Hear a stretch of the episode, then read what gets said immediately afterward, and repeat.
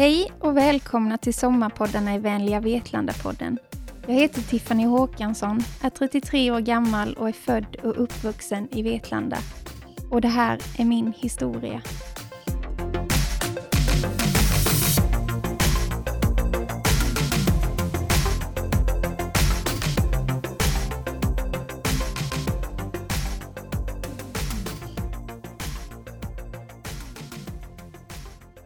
Jag beklagar. Din diagnos är ME och det finns tyvärr ingenting vi kan göra åt den här sjukdomen. Du kan inte bli frisk. Men det vi kan erbjuda dig, det är antidepressiva och en psykolog. Jag hade insjuknat i årsskiftet till 2014. Kroppen värkte så pass att jag inte kunde röra mig och en kompis hjälpte mig att ta mig till akuten. Därefter började en lång utredning och jag var nästintill helt sängliggandes i ett halvt år. Jag var fängslad i min egen kropp och jag minns hur jag låg där i sängen i en lägenhet mitt i Oslo och hörde livet och sorlet utanför. Men jag kunde inte vara med. För min kropp bar inte. Jag sluddrade när jag pratade och armar och ben var tunga som bly. Jag minns speciellt en natt då jag vaknade av att jag behövde gå på toaletten. Jag kröp hela vägen och när jag äntligen hade lyckats stänga dörren så startade ett öronbedövande ljud inuti mitt huvud som liknade sand som rinner ut på ett parti glas. Jag tolkade det som att det var livet som rann ur mig och då när jag låg där och kände det kalla klinkergolvet mot min hud så var jag helt säker på att det var nu som jag skulle dö. Cirka 1 år senare satt jag öga mot öga med min läkare och fick ta emot beskedet. Jag har ME. Men det här sommarpratet ska inte handla om ett insjuknande utan om ett tillfrisknande. För jag vägrade tro på vad läkaren hade sagt. Du kan inte bli frisk. Förstod inte han vem vad han pratade med? Vid avslutet av den meningen startade mitt livs hittills största tävling och jag skulle vinna. Tiden efter var tuff. Jag sökte efter alternativa metoder och en av de stora förändringarna jag gjorde var att lägga om min kost för att dämpa de inflammationer som fanns i min kropp. Sakta men säkert började benen bära igen och jag drabbades nu av skov istället för att vara konstant dålig. Sjukdomen hade dock gjort att jag hade fastnat i Oslo så jag hade en stor längtan om att kunna flytta tillbaka till Sverige då jag var tillräckligt frisk. Och den dagen kom till slut. Våren 2017 så kom ett torp ut på Hemnet i Vetlanda. Och vid första anblick så kände jag ända in i benmärgen att det var ju där som jag skulle läka. Den 9 juni samma år så skrev jag på köpekontraktet. Torpet på 100 kvadratmeter från 1900-talet var mitt och min dåvarande obotliga optimism sa till mig att jag skulle kunna flytta in direkt utan att ens passera gå. Men det skulle visa sig att det inte bara var jag som var sjuk, så var även torpet. Och när man började titta närmare så såg man att själva grunden, den så kallade syllen som torpet vilade på, var fuktskadat. Och i så pass dåligt skick att bara man tittade på syllen så pulveriserades den nästan framför ens ögon. Jag kunde ingenting om att renovera hus, speciellt inte gamla torp. Men jag hade sedan jag bara var en halv barnportion gammal haft en längtan efter det gamla och det vackra och var därför helt säker på att jag skulle lyckas med det projektet. Som faktiskt flera personer vid husvisningen hade påtalat att nej, det där huset är det bara att sätta en skopa i. Aldrig i livet, tänkte jag. Lita på mig du gamla torp, jag ska allt rädda dig.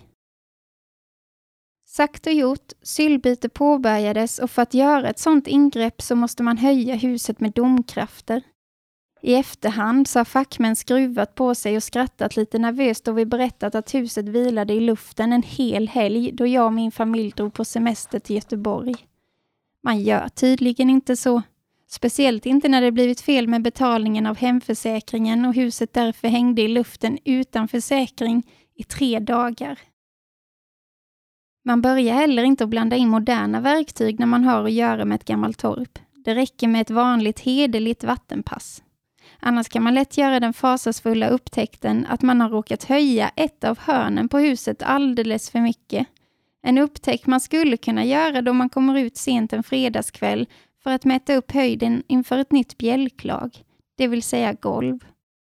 Men har man då en fallenhet för att vara lite sjuk i huvudet, som tur är både jag och min kära far har, så letar man då upp några domkrafter, lyfter huset på nytt, ritar ett vertikalt streck med målarfärg, plockar fram motorsågen och ber sedan en bön till högre makter om att huset inte ska falla ihop likt ett plockepinn. Sen sågar man, halvt blundandes eftersom man knappt vågar att titta, rakt igenom det stående timret och hoppas på det bästa. Att säga att jag hade hjärtat i halsgropen där och då är en underdrift. Hälften av hjärtat tror jag flög ut genom munnen och sprang till skogs och sågs aldrig mer igen. Vilket jag kan förstå. Men mot alla odds så gick planen i lås och när min pappa stängde av motorsågen så sänkte vi huset igen och konstaterade att nu har vi förutsättningarna för att kunna bygga ett rakt bjälklag. Bilresan hem sen mot mitt föräldrahem skedde under tystnad. För att det är liksom den kommunikationen som jag och min pappa helst föredrar. Men vi båda tänkte samma sak. Att detta galenskap, det berättar vi inte för någon. Den 4 februari 2020. Huset är strömlöst, konserverna är slut, fienden ligger i buskarna och jag får inte mitt morgonkaffe. Härmed försmäktar jag i detta hus. Jag vill tacka min franska lärare i gymnasiet för orden Du borde nog satsa på något annat, som fick mig att inse att man ska inte blunda för när saker går dåligt. Farväl. Eller, det var bara jordfelsbrytaren. Strömmen är tillbaka och allt är precis som vanligt. Kaffet smakar till och med gott och så även smörgåsen framför mig. Det är mycket smör på den jäveln. Sanningen, den är inte så dum den heller. När taket skulle repareras svor jag över min svaga kropp då jag kämpade halvt ihjäl mig för att lyckas placera ut 4 kilo lätta, i min mening, klungor med takpannor utöver taket.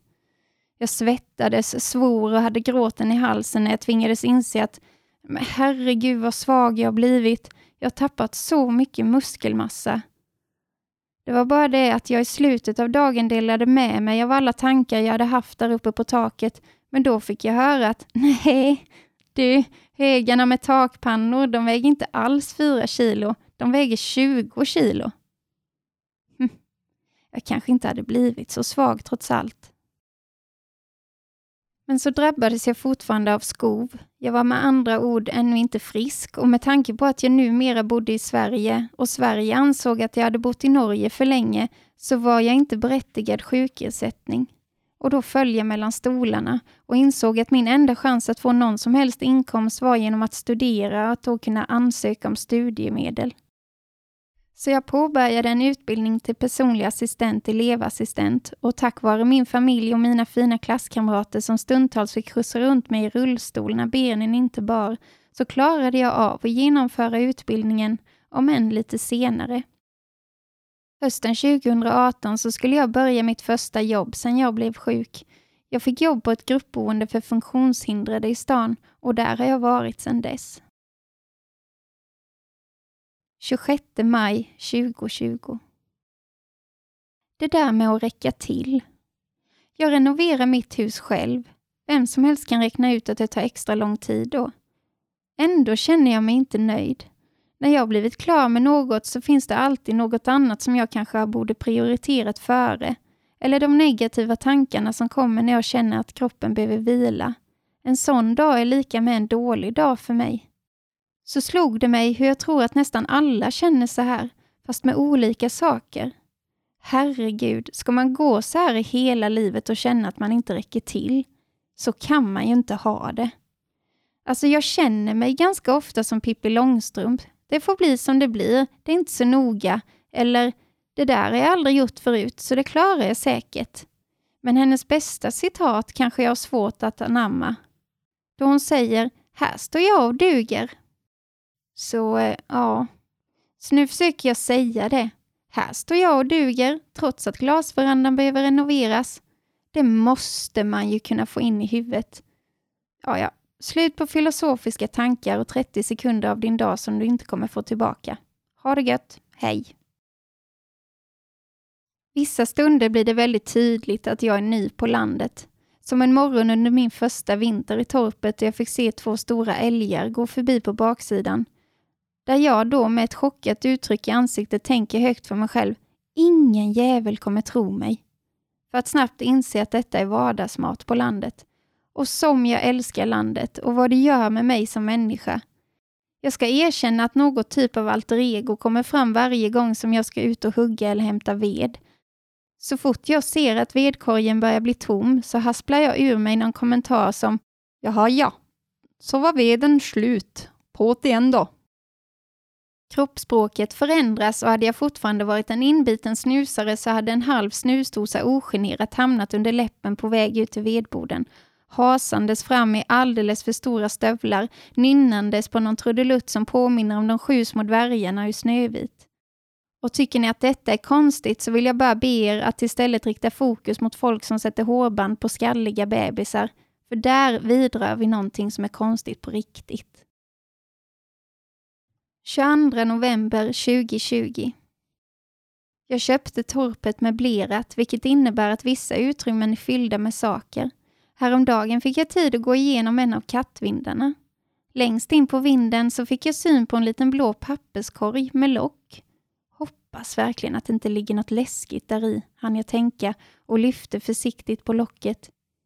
I soptunnan så satt Buddha. Han satt där i, gjord i porslin och med en bländande vit skalle.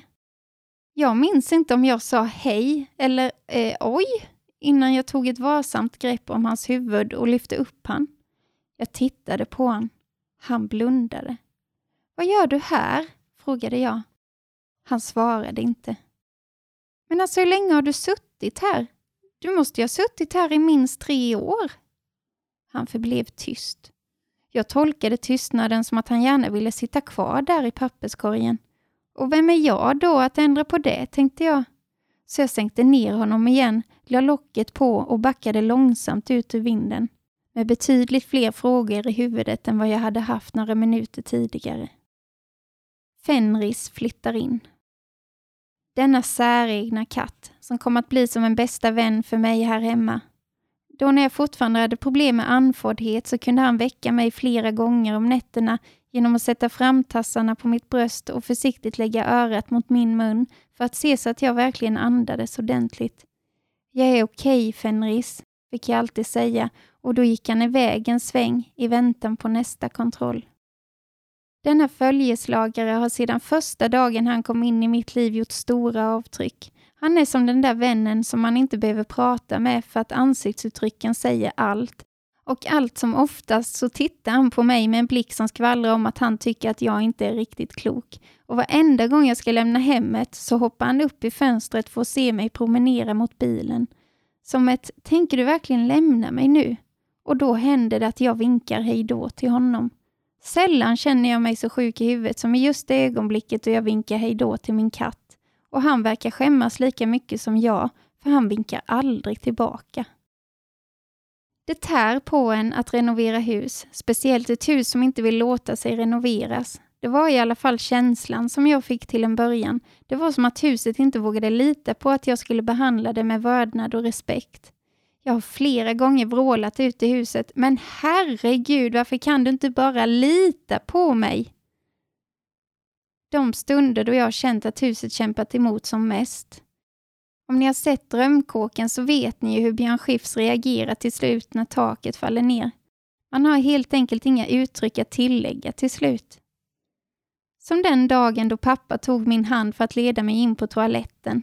Han spolade då i toaletten och av ångan som bildades att döma så rann där ut kokhett vatten i porslinskålen. Försiktigt skannade han av mitt ansiktsuttryck samtidigt som han uttalade orden varmvattenröret går alltså till toaletten och 2 kallvattenrör har råkat bli installerade till duschen. Min reaktion tog god tid på sig. Och med vad som kändes som en skelande blick och ordet jaha i en uppgiven utandning så vände jag på klacken och gick ut ur huset. Där och då blev nog min familj lite orolig för mig. Men jag hämtade mig snabbt från alla missöden och det var väl tur det för de kom med jämna mellanrum. Ett annat tillfälle var då Fenris visade sig bära på en parasit och hela huset därför var tvunget att saneras minst 2 gånger. Mitt i det värsta renoveringskaoset, eller då golvet som skulle läggas i köket visade sig vara av andra klass sortering och feltorkat, och jag mitt i stressen inför morgondagens förberedning för golvläggaren insåg att i samma rum så var väggarna fulla med vägglöss.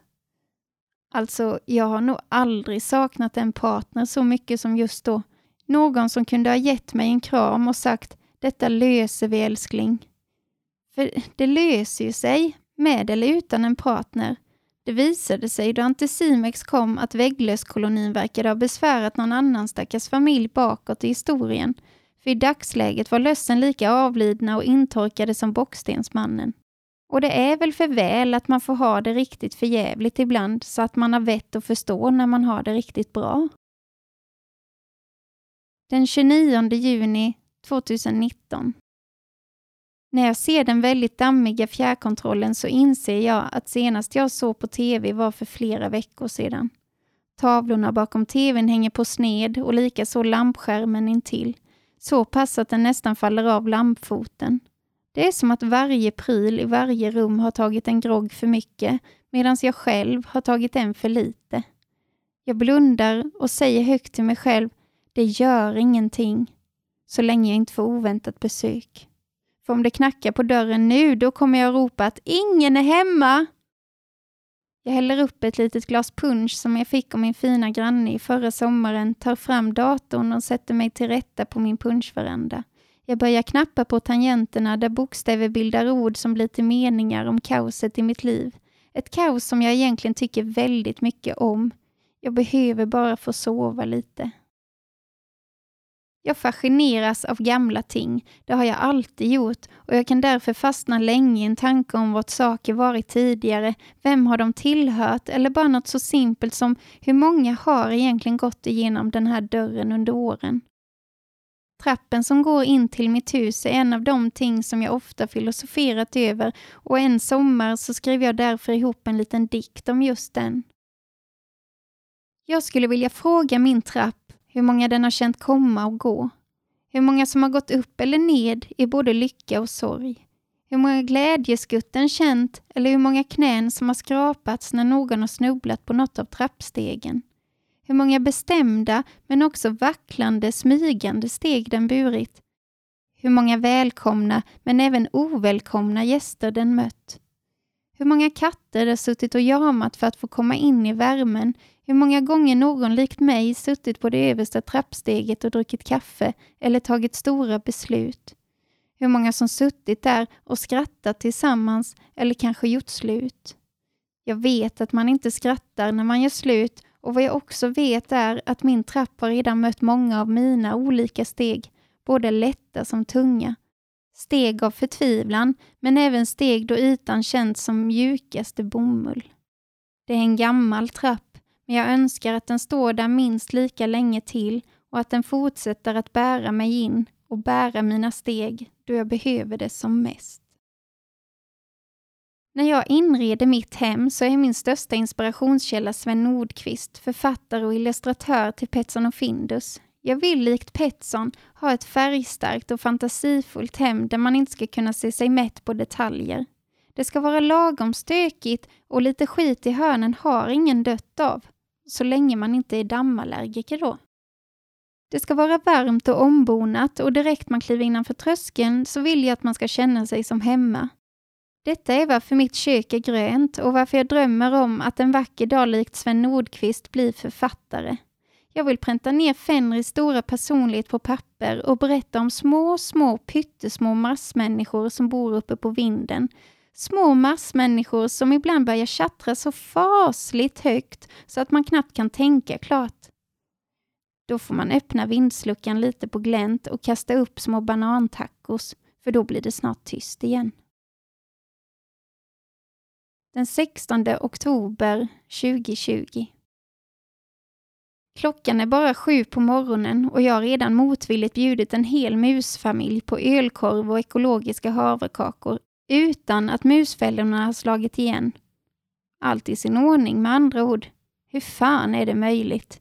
De måste älska mig. Min sjukdom tog ifrån mig min stora passion i livet och det var handboll.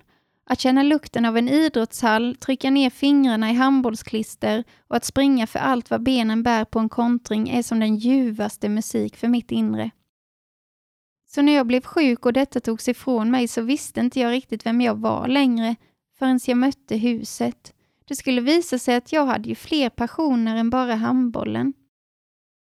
Att få bygga något och att istället för handbollsklister få köra ner händerna i jord skulle visa sig vara något nytt och helt fantastiskt för mig. Och när jag håller på med något projekt här hemma så blir det min tävlingsarena, min idrottshall och här är ett litet smakprov på hur det kan se ut. OS i dörrskrapning. Denna tävlingsinstinkt jag föddes med, alltså den kommer ta kål på mig en vacker dag. Vad jag än gör så blir det en tävling trots inga medtävlande. Är jag helt enkelt för trög för att förstå att jag kan inte komma på en andra plats. Det är ju bara jag här.